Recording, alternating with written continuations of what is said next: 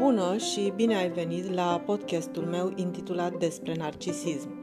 Sunt Maria Mazilu, consilier în codependență emoțională de orientare psihanalitică. În călătoria psihoterapiei personale am descoperit impactul pe care l-a avut narcisismul asupra dezvoltării mele ca individ. Prin acest podcast vreau să fac mai accesibil fenomenul narcisismului în complexitatea și diversitatea lui, în speranța că va ajuta în identificarea tipologiei, gestionarea relației cu astfel de persoană și mai ales la conștientizarea a ceea ce presupune o personalitate narcisică. Astăzi, cuvântul este foarte folosit, deși, concret, se știe foarte puțin despre ce înseamnă narcisismul. Aspecte generale despre narcisism găsești în episoadele 1 și 2. În acest episod voi vorbi despre caracteristicile unui părinte narcisist. Ce anume deosebește un părinte narcisist de un părinte bun? Reperul normalității l-a stabilit pediatrul și psihanalistul Donald Winnicott. El a definit noțiunea de părinte suficient de bun ca fiind acela care este capabil să răspundă și să se adapteze nevoilor copilului într-un mod satisfăcător pentru acesta din urmă, fără a crea o frustrare constantă. Dar părintele suficient de bun face și el greșeli, iar părinții care nu sunt suficient de buni, dar nici abuzivi, de asemenea fac și ei greșeli. Atunci, ce face un părinte să fie narcisist dacă nu niște greșeli inerente procesului de creștere. Haideți să vedem care sunt caracteristicile unui părinte narcisist, ce se întâmplă cu copilul unui astfel de părinte, cum se dezvoltă el și cum își formează convingerile despre sine și despre lume. Pentru ca un părinte să poată fi considerat narcisist, e nevoie să se aibă în vedere mai multe trăsături. Voi vorbi în continuare despre trăsăturile cele mai cunoscute ale unui părinte narcisist, fără a face diferențierea între cele specifice narcisistului grandios sau ale narcisistului vulnerabil. Ele se pot întâlni în cadrul aceleiași personalități, în diferite intensități și combinații. Haideți să vedem care sunt. Tendința de a impune copilului ce vrea el, opinia, dorințele proprii, indiferent despre ce e vorba, că sunt lucruri mai mult sau mai puțin importante, dacă merge sau nu la un film, până la cele foarte importante, cum ar fi preocuparea despre ce îl interesează pe copil, ce vrea sau ce îi place. Slaba sau lipsa implicării profunde în viața copilului, nu în scopul de a-l controla sau determina să facă ce vrea el, ci de a-l cunoaște și de a crea o legătură cu acesta. Spre exemplu, genul de comportament al părintelui foarte absorbit de munca sa. Nu este prezent prea mult în viața copilului.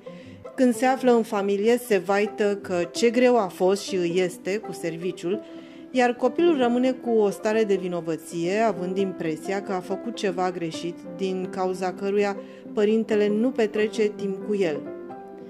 În același timp, acest părinte, în situații oficiale, este cel care primește gratificarea pentru rezultatele, comportamentul și educația copilului.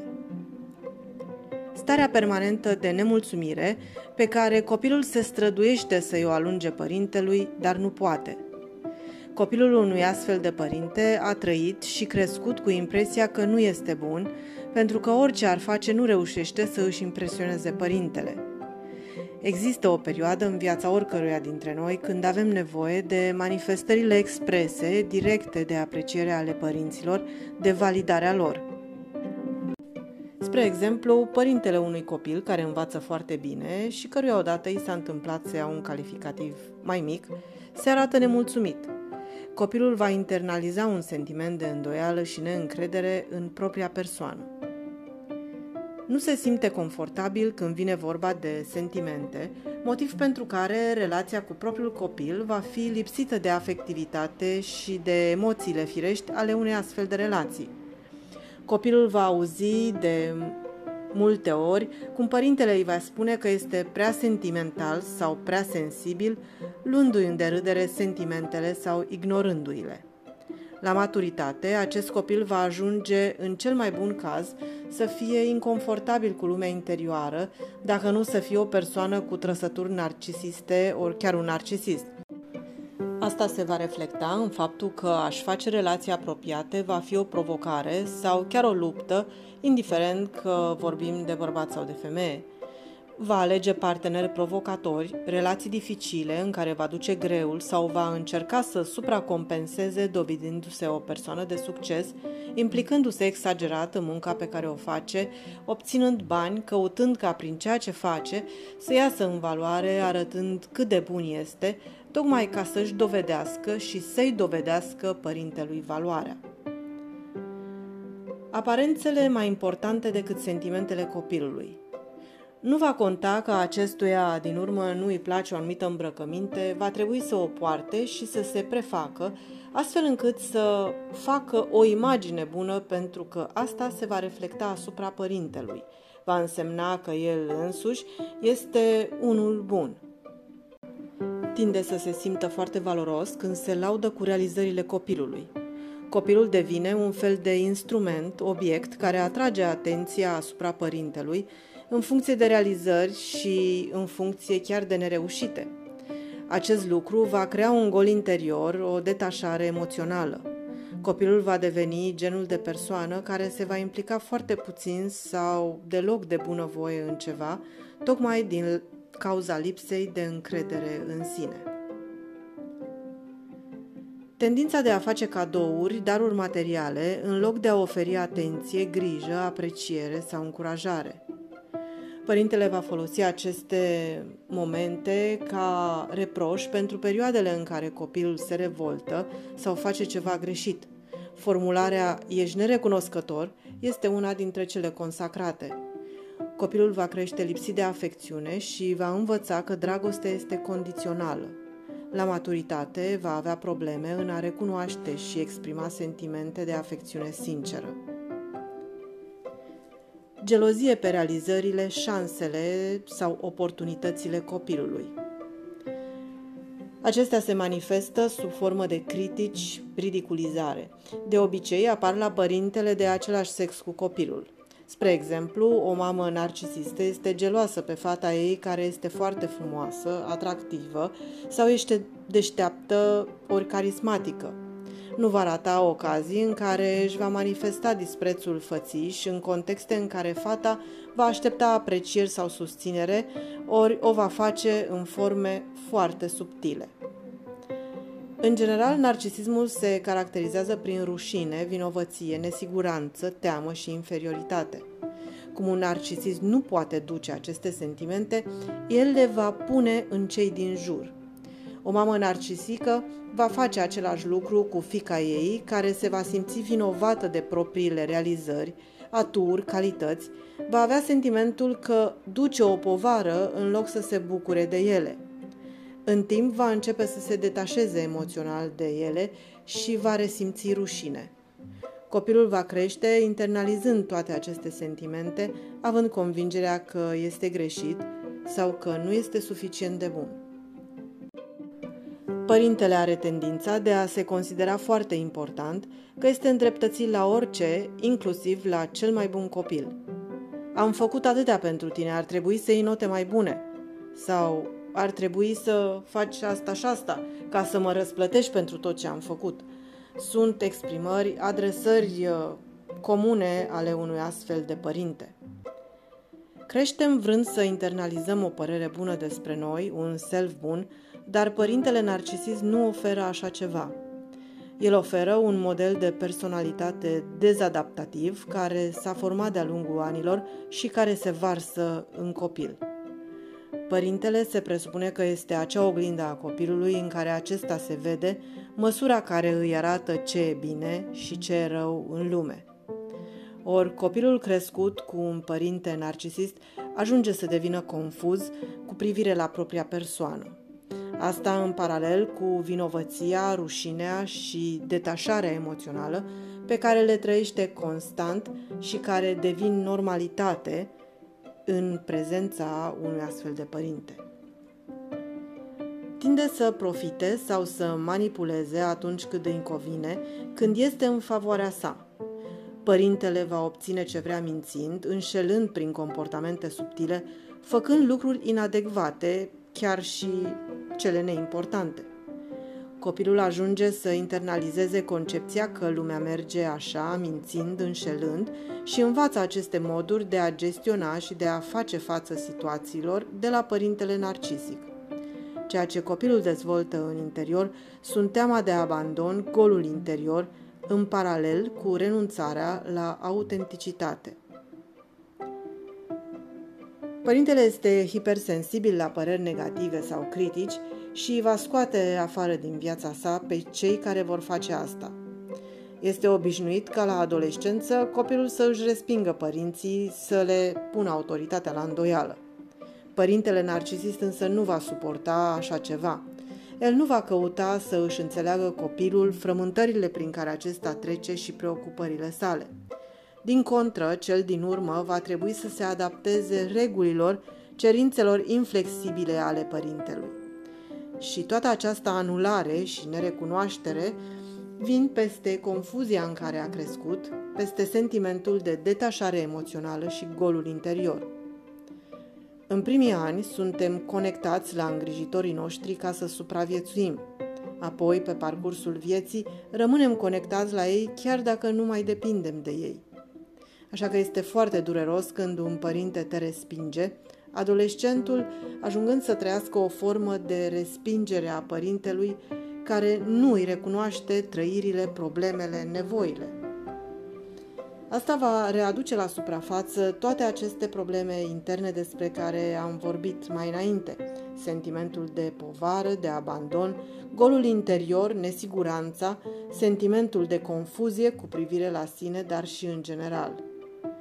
Într-un astfel de context, tânărul nu va învăța să fie asertiv, adică să își comunice opinia, părerea, astfel încât să nu rănească pe nimeni. El își va internaliza durerea și rana, va învăța să devină pasiv sau pasiv-agresiv.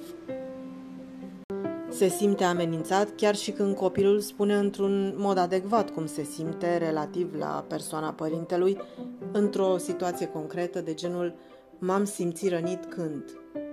Din cauza esenței narcisismului, teamă, rușine, insecuritate, inferioritate, toate acestea țin de esența narcisismului, un astfel de părinte va reacționa agresiv, indiferent cât de atent sau frumos se va exprima copilul. Părintele are fantezii de succes și dacă nu le atinge, altcineva va fi vinovat, el nu își va asuma niciodată responsabilitatea pentru asta. Copilul unui asemenea părinte va crește cu această imagine că el este responsabil pentru nereușite, indiferent de importanța acestora și că nu sunt ale lui. Adultul care în copilărie a avut un astfel de părinte va deveni o persoană care se simte și se comportă ca și cum este responsabil pentru întregul mers al omenirii. Despre sentimentul de vinovăție am mai vorbit, dar țin aici să subliniez pentru că vinovăția este însoțitorul din umbră, sentimentul care copleșește copilul unui părinte narcisist pe perioada dezvoltării acestuia, dar și după la maturitate. Părintele este foarte critic față de alții și are răspunsul sau soluția pentru oricine și orice. Trăind într-un astfel de mediu și având în vedere legătura de atașament cu părintele, copilul crește crezând această propagandă că părintele are mereu dreptate și că este atoate știutor. El va internaliza aceste concepte, dar la adolescență, în perioada când va începe să pună aproape totul la îndoială, își va da seama că realitatea nu e chiar așa, părintele nu le știe chiar pe toate. În timp, el va ajunge să pună tot mai mult la îndoială răspunsurile, aprecierile și realitatea părintelui, Asta în paralel cu înțelegerea faptului că nimeni nu deține toate răspunsurile și că a le căuta pe cele proprii ajută la a vedea lucrurile dintr-o altă perspectivă și a deveni responsabil. Relația cu un părinte narcisic seamănă mai mult cu o amiciție sau prietenie decât cu o relație parentală. Părintele narcisist are tendința de a limita conexiunile sociale pentru că dacă ar lăsa mai multe persoane să aibă contact la viața privată a copilului, acestea și-ar putea da seama că el nu este chiar atât de bine. Să vedem acum care sunt efectele asupra copilului devenit ulterior adult.